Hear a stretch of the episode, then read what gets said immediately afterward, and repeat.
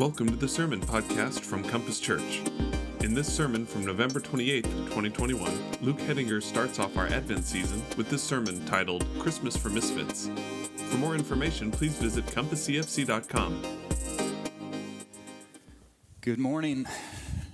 Good morning. Uh, my name is Luke Hedinger. For those of you who don't, don't know me, um, it's a good question, isn't it? When will we once again know rest?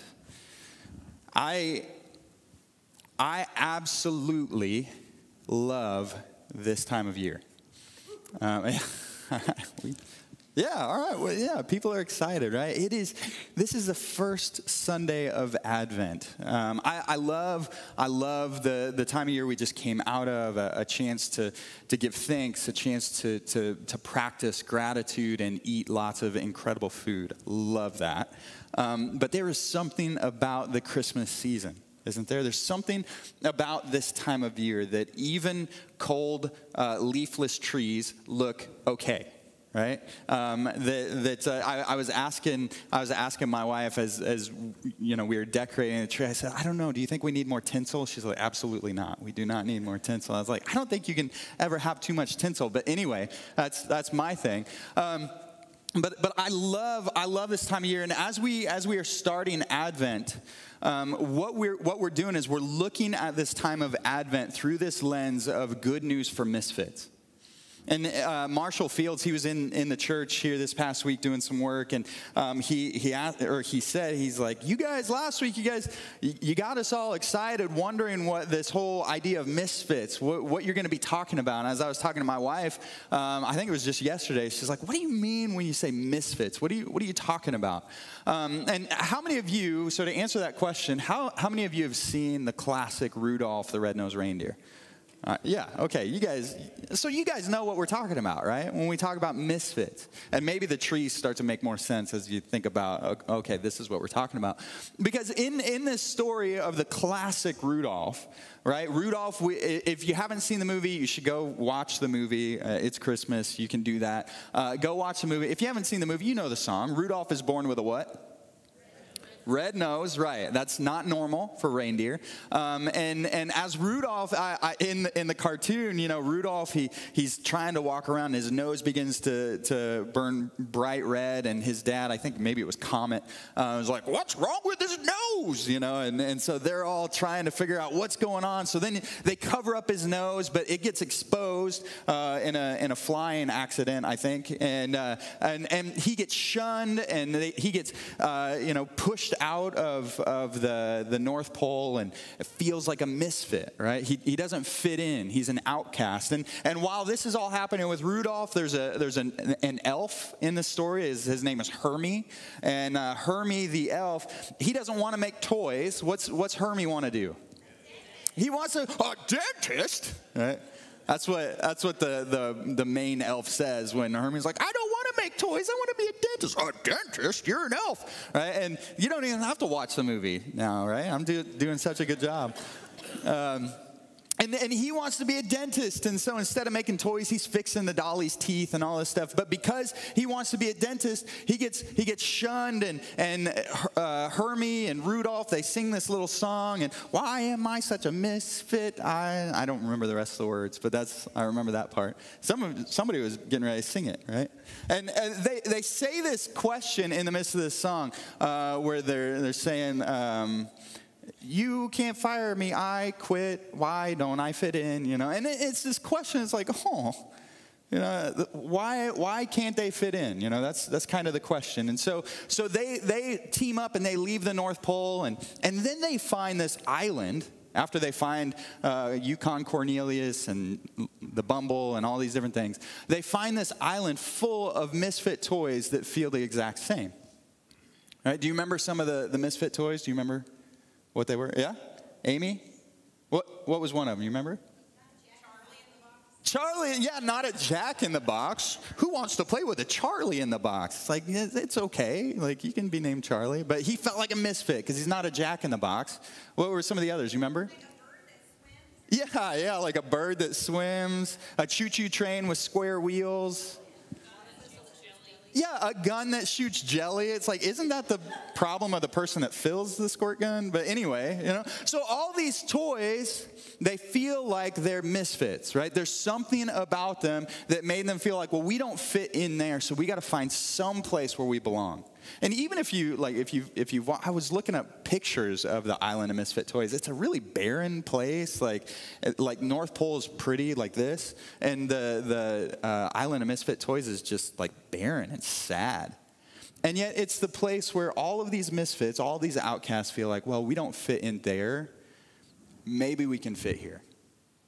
And see, what, what we want to do this Christmas is we want to show that the Christmas story is a place for misfits to belong. It's, it's, actually a place for misfits to find hope. And as I was thinking about misfits, and even that, that word misfit, I, I think that oftentimes we can, there's, there's a couple different camps that, that misfits can fit in. And the first, the first camp is, is kind of the, the camp of uh, like, if you only knew, let's call it that, if you only knew. You know, and it's the people that, that are, and, I, and I, I love some people in this camp, and they're incredible people, and they are people that have things that, that they just walk around thinking, if you only knew, if you only knew about my drug addiction, I don't know if I would fit in here. If you only knew about the intense sexual sin that I am just continuously stuck in, I don't know if I'd fit in here. If you only, and it doesn't have to be like major things like that, that that puts us in this camp. Sometimes, I don't know about you, but sometimes I'm like, man, if you only knew how I blew up at my kids, I don't know if you would look at me the same way. You know, some, sometimes those in this camp can feel like if, if you only knew the relationship that I have with my spouse, you know, it's, it's this camp that they feel like they're misfits, but it's like, well, I just got to keep up appearances. And then, and then there's another camp. There's another camp that, that they're the, the camp that's like, well, you do know. They're the camp that they've kind of adopted this, this misfit label. They've adopted this outcast label, and for them it has become uh, something that they just fully live in. And, and a lot of people for, in that camp number two, they're not going to be here. They're, they're not going to be in, in, the, in the church. Right? Uh, this, this book that I recently uh, listened to called The Gospel Comes with a House Key. The author, uh, her name's Rosaria Butterfield. And uh, Rosaria was actually a leader in the LGBTQ plus community years and years ago. And the book is incredible. I encourage you, I think you should, should definitely read it. It's, it's awesome. And she talked about how like her, her aversion to the church, it wasn't because of the message of Jesus Christ. It wasn't the message of Christianity, it was the actions of Christians. And so, because of the actions of Christians, the message to her was, You do not belong. So, go somewhere else. This is not a safe place for you.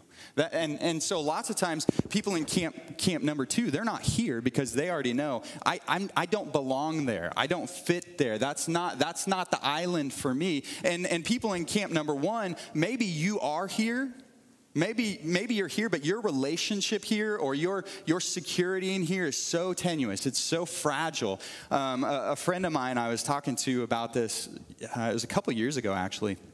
He definitely felt like he was in this camp number one. And, and it, he said, he described it as walking around with contraband. You know, walking around with this thing that I'm holding that I'm trying to hide. That, you know, if, if a police officer comes up and says, hey, what do you got there? It's like, oh, I'm done, right? I, I, I'm done. And, and for those of us in that camp, number one, maybe we're here and yet you feel that, right?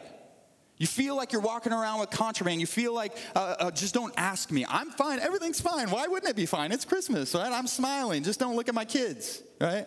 I'm smiling. Just don't look at the way my spouse is looking at me right now. Everything's fine. Just don't ask. And yet, the, the, the reality is, in both camps, there is hope there is good news in the Christmas message, and yet the, the reality that we see in, in the message of Christmas, so we're going to read in just a few minutes in Matthew chapter 1. If you have your Bibles, you can turn there. Matthew chapter 1. The message of Christmas is that he shall be called what? Emmanuel right? Emmanuel. he shall be called Emmanuel, which means God with us. There we go. God with us. And if, if people are watching from home, you can shout this out too, right? He shall be called Emmanuel, God with us. You see, the, the message of Christmas that God has come close to man, that message, that has different connotations depending on if you're in one of these camps. It's, it's the same thing like when, when I was a kid if my mom told me your dad's on, on his way home, that meant very different things depending on how my day went, right? Especially depending on how my mom said it. Hey, your dad's almost home. Oh, yeah, great. You know, we're, we're going to go out to eat or whatever. Your dad is almost home. right? Ooh, that means that has a whole different connotation. You see, if, if we feel like maybe we're in one of these camps, the message of Christmas that God is with you, that God has come into the story of humanity, that can mean something very different if you feel like you're walking around just at any moment can be exposed, or if you feel like this is not a safe place, that, that, can, that can mean different things. And yet, the, the reality, what, what we want to do during this Advent season is show that the message of Christmas is good news for misfits. And the reality is, we can all find ourselves in the position of a misfit.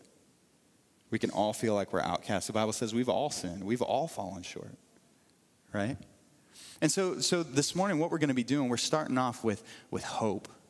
And as, as we read this, this passage that we're going to be looking at, Matthew chapter 1, starting with verse 15 or starting with verse 18 excuse me what we're going to be doing is we're looking at the story of joseph and we're going to we're just going to look at what does it mean this the message of hope when we think of advent the message of hope.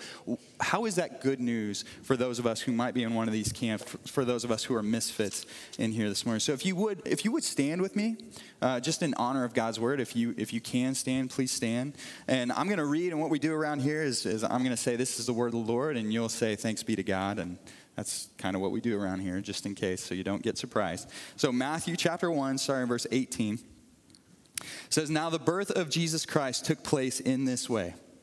When his mother Mary had been betrothed to Joseph before they came together, she was found to be with child from the Holy Spirit. And her husband Joseph, being a just man and unwilling to put her to shame, resolved to divorce her quietly. But as he considered these things, behold, an angel of the Lord appeared to him in a dream, saying, Joseph, son of David, do not fear to take Mary as your wife, for that which is conceived in her is from the Holy Spirit. She will bear a son, and you shall call his name Jesus, for he will save his people from their sins.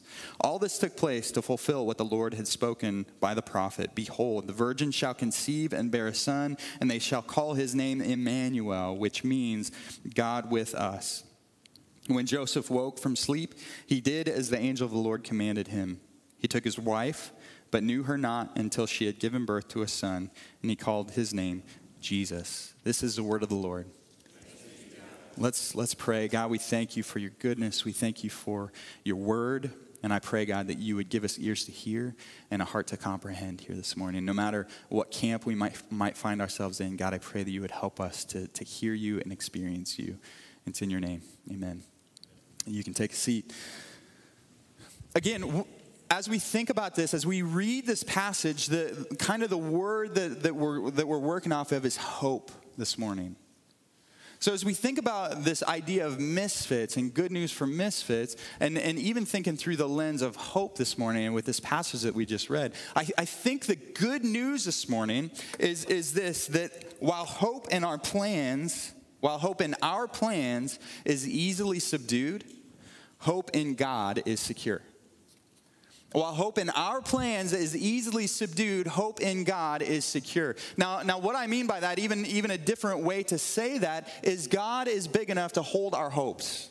Okay? Uh, uh, yes, he is. And see, I think oftentimes when I talk about our hope is easily subdued, our hope and our plans is easily, subdued, uh, how often, you know, there, there, are times where we have hopes in, in certain things. We have hope in, in our job and getting that promotion or, or having this certain sort of relationship or, or having experienced the, these traditions or these different things. And yet, oftentimes, what happens when we don't experience that, when, when what we hope for doesn't become a reality, we so often just say, oh, well, I mean, that was, maybe that was too much to be expected anyway. We just subdue it, we push it aside. It's like when, when I was a kid, um, my parents and, we still do this in our house my parents they would they would put presents under the tree as they bought them and wrapped them. And so we had like a whole month of shaking presents and and you know we i can still remember we'd get around the tree and we'd bring out all the presents and we'd shake them and we'd wonder. And and my dad would inevitably say well let's just open one tonight. And my mom would say oh daryl stop it you know and and then us kids would get all excited and then oh you know our hopes would be dashed. And and i remember one year there were these just big big boxes under the tree. You know, and as a kid, it's like, oh, what, what could possibly be in there? And, and as, as the day, we'd shake them and we'd have our guesses. And as the days, you know, would get closer to Christmas, we just think, and oh, I can't wait to open this big present. And I remember, I think it was my older sister. Uh, she was the first one of us kids to go. And, and she said, Can I open the big one first? And my mom was like, Sure, you can open the big one first. And that was the first sign because you never get to open the best present first, right? Because then where do you go from there? Um, so so when, when my mom was like, sure, you can open the big one first, it's like, oh, wait a second. I don't know if this is what we think it is. And so she got it and she ripped into it and she opened the box and it was luggage. Luggage, boo, yeah, somebody, boo, luggage. I mean, as an adult, it's like luggage, that's a nice gift, but as a kid, it's like, you got me luggage? And I, I remember, you know, in, in, in our home growing up, you never acted like you didn't like it because then you don't get any more presents, right? If you're like, luggage, this is, it's like, oh, oh, luggage. Oh, I'm 11 and that's what I dreamed of is luggage. And I remember my, my younger sister, as she saw my older sister pull out this luggage, she had her big box in front of her ready to go, and she said, I think I'll get another one. And she just pushed it aside, grabbed another present. And yet, that's what we do with our hope, oftentimes, right? We, we hope and we pray and we want and we just we make these plans and we, we live in this future world that has these different things and, and yet when oftentimes when the reality doesn't match our hope we just push it aside and we just keep going and yet the reality this morning the good news for misfits and the good news for all of us is that god is big enough to hold our hope amen God is big enough to hold our hope. When we look at the story of Joseph, what do we know about Joseph? We know that, that Joseph, he was, he was uh, engaged or betrothed to, to marry Mary. And, and then it says, but, uh, but when, when they were betrothed to Joseph, when Mary was betrothed to Joseph, before they came together, she was found to be with child from the Holy Spirit. Now, as we read this, Matthew is writing kind of in hindsight. Like he knows why she's pregnant right? He, he knows what was going on. And we, as we read this, we're reading from hindsight. We know why she's pregnant. But most of the time, when somebody gets pregnant and they say, Oh, don't worry, I haven't done anything to get me pregnant, it's like, mm, I don't know about that, right? I don't know, like when, when Joseph comes onto the scene and he's betrothed, now this betrothal, this isn't just engagement. Right? When, when we think betrothal, we can think engagement, and engagement can last forever. And, you know, it's like this kind of like, yeah, we're going to get married. But, but here, betrothal was, it was, it was a legal binding thing. It, lasted for, for typically about a year, and the, the husband, who was, who was uh, by law husband, you were husband and wife when you were betrothed, but the husband would go away and he would prepare a place, usually, typically in his father's house, uh, this, this place, and he'd build it onto his father's house, and then he would come and receive his bride. Do you hear echoes of, of Jesus' words in there? Right?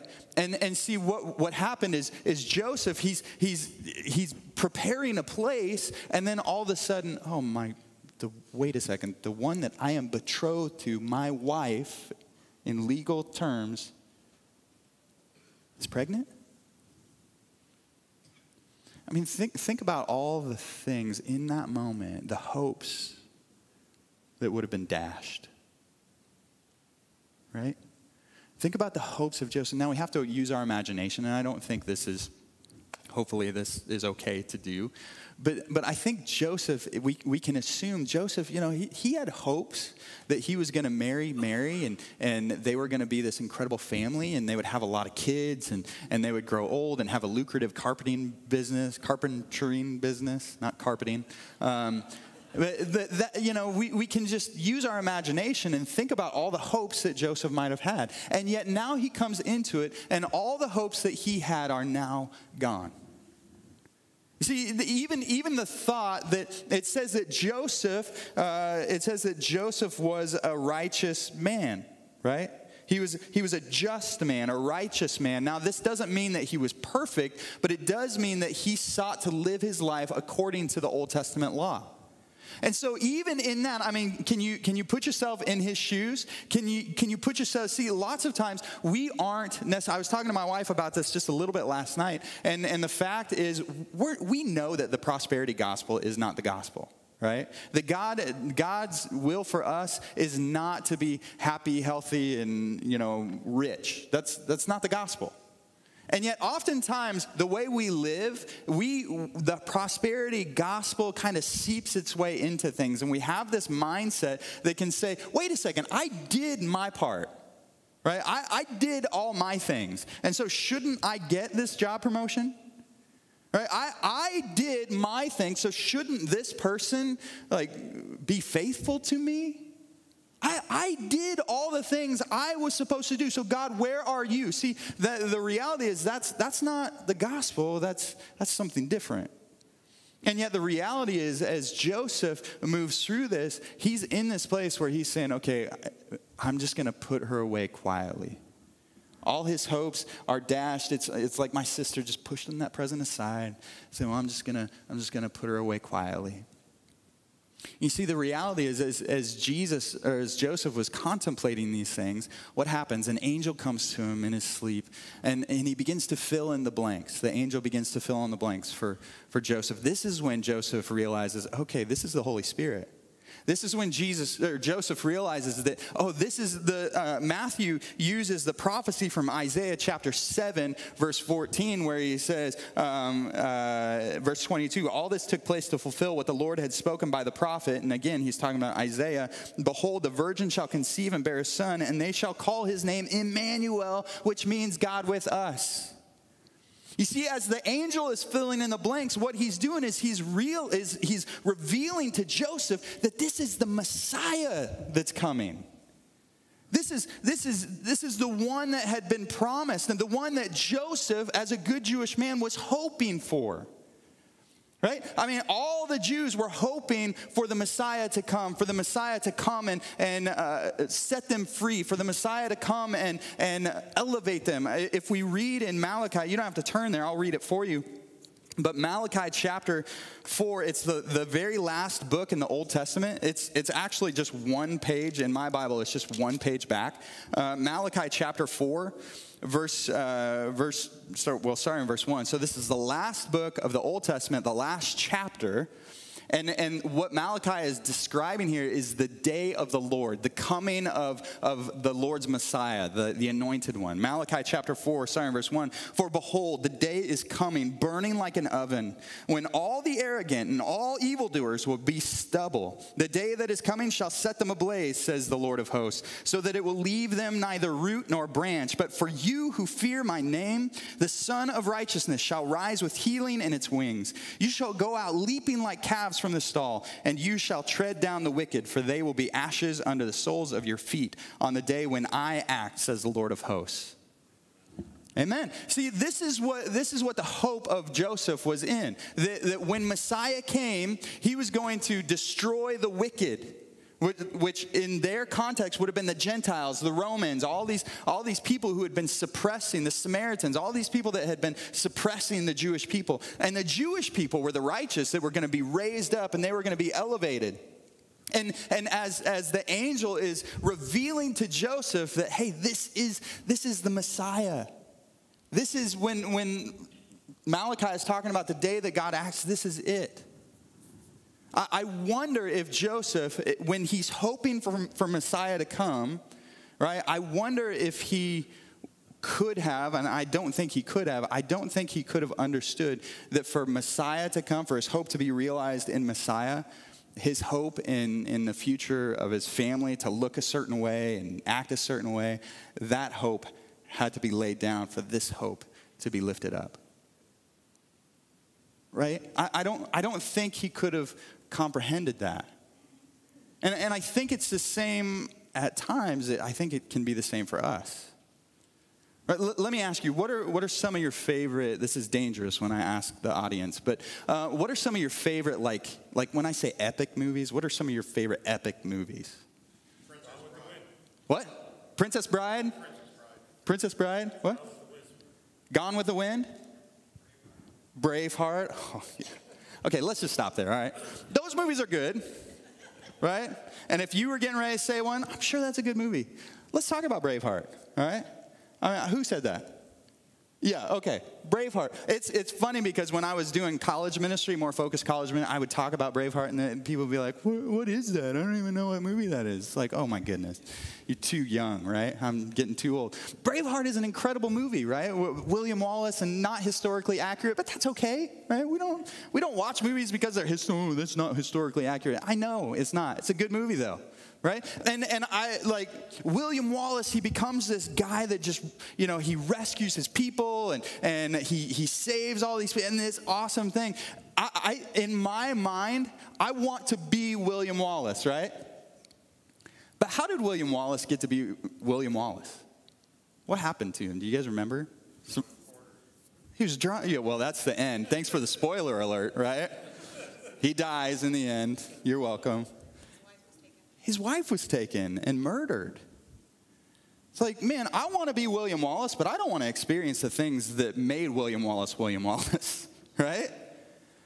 Any good, especially epic movie, I mean, Princess Bride too, Gone with the Wind, I'm not completely sure. I had, it's been a long time since I've seen that. But any good epic movie, the, the, the hero has to undergo incredible pain and hardship and heartache in order to rise above and be the hero right? And we all want to be the hero, but we don't want to experience the pain that it takes to become the hero.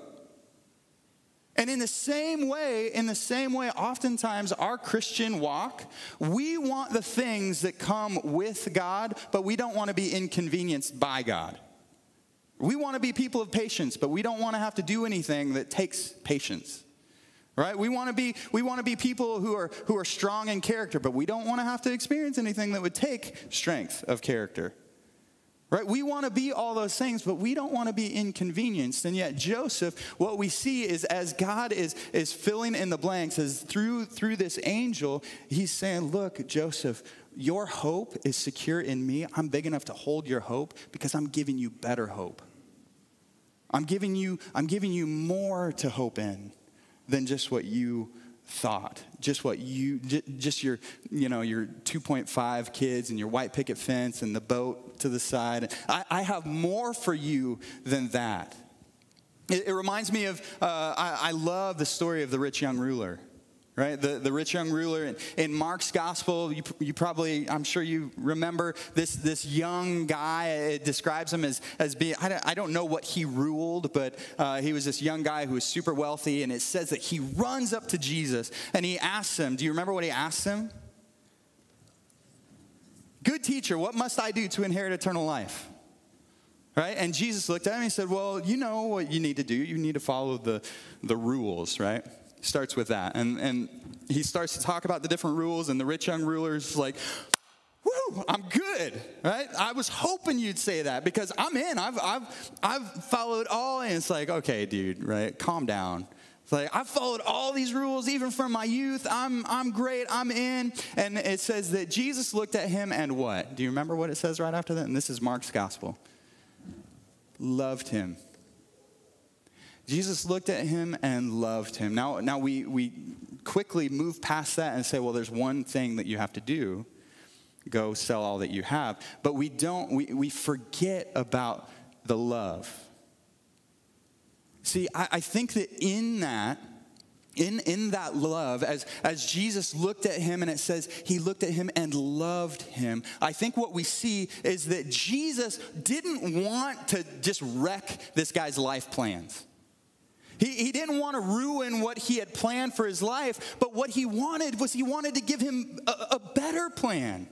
He wanted to give him something that his hope would not be subdued in or pushed away from, but something that his hope could be secure in. He says, Go away, sell all that you have, and then you'll have what? Come follow me, and you'll have what? treasure in heaven. He doesn't want them to just be poor, He wants them to have better, lasting treasure. Amen? I, I um, my daughter, I didn't ask her before this, so I'll have to ask for forgiveness. Uh, but my daughter, she she got to have a, a, a make a wish thing, and and it was so it was so cool because when when you read about kids who who they get to go through the make a wish program, um, you know, you read about kids who are like, I want my wish to be uh, where I can be a weatherman for a day.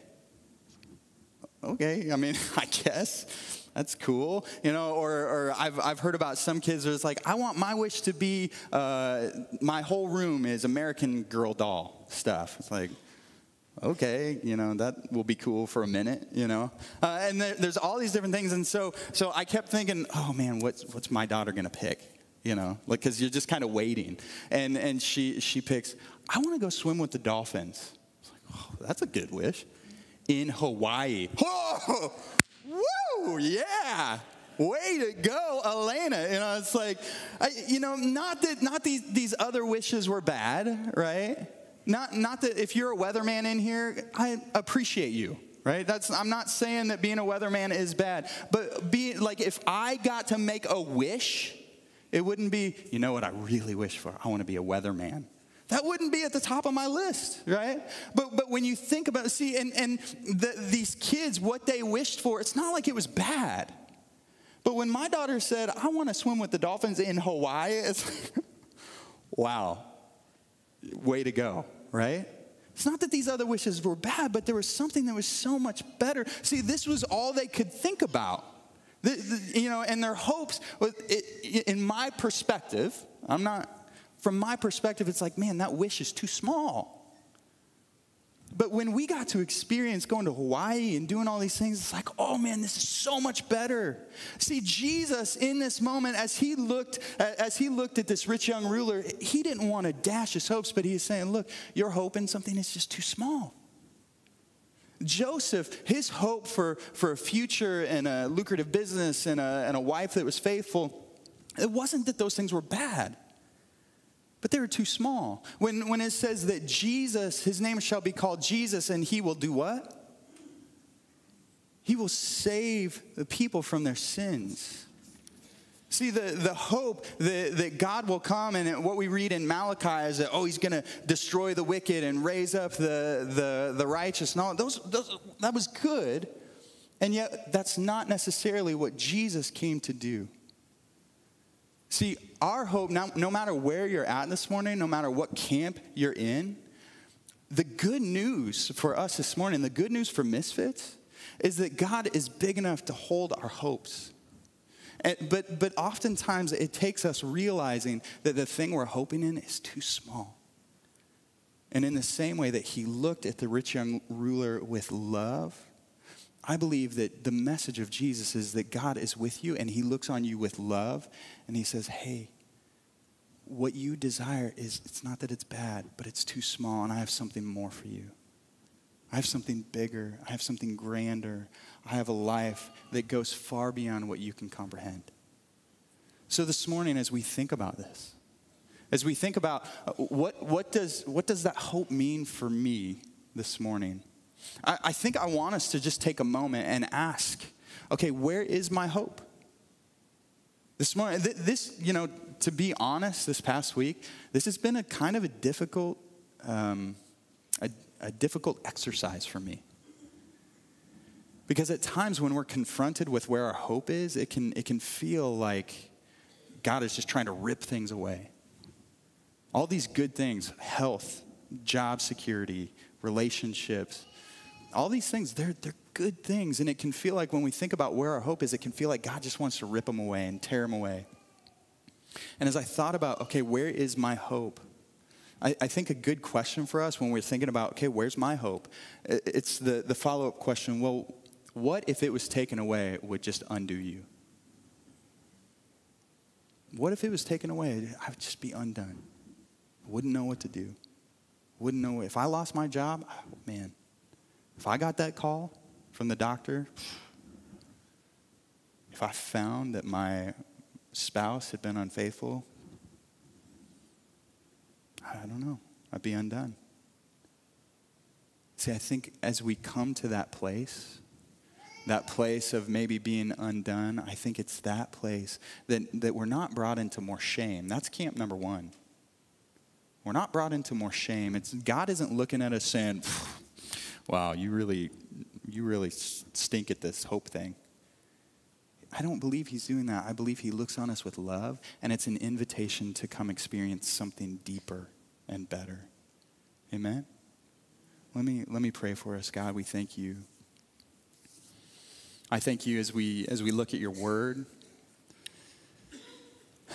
as we think about this Christmas season, as we think about what it means to have hope what it means to, to experience the message of Christmas that you are with us. God, I, I pray that you would reveal to us this morning. God, reveal to us in this space. Maybe, maybe there are, are those here, maybe, maybe this is the first time they're realizing that they're in one of those camps.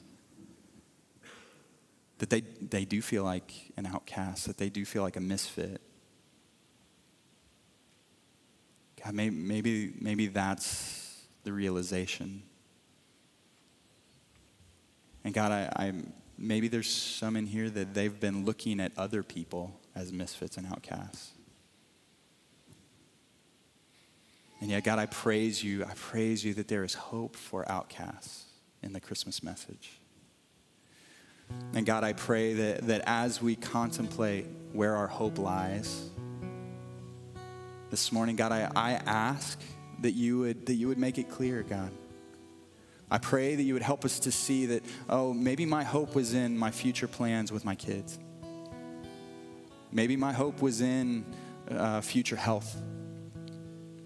Maybe my hope was in retirement. My hope was in job security. My hope was in all these different things. And I pray, God, that you would help us to, to, to, to see where our hope lies. And God, I pray that you would help us to see that you that you don't look on us with condemnation. You look on us with love, and the invitation is to experience a hope that is bigger. Because you are a God who's able to hold our hope. We love you, God. We praise you. It's in your name. Amen. This podcast is part of the ministry of Compass Church in Columbia, Missouri. For more information, please check out compasscfc.com.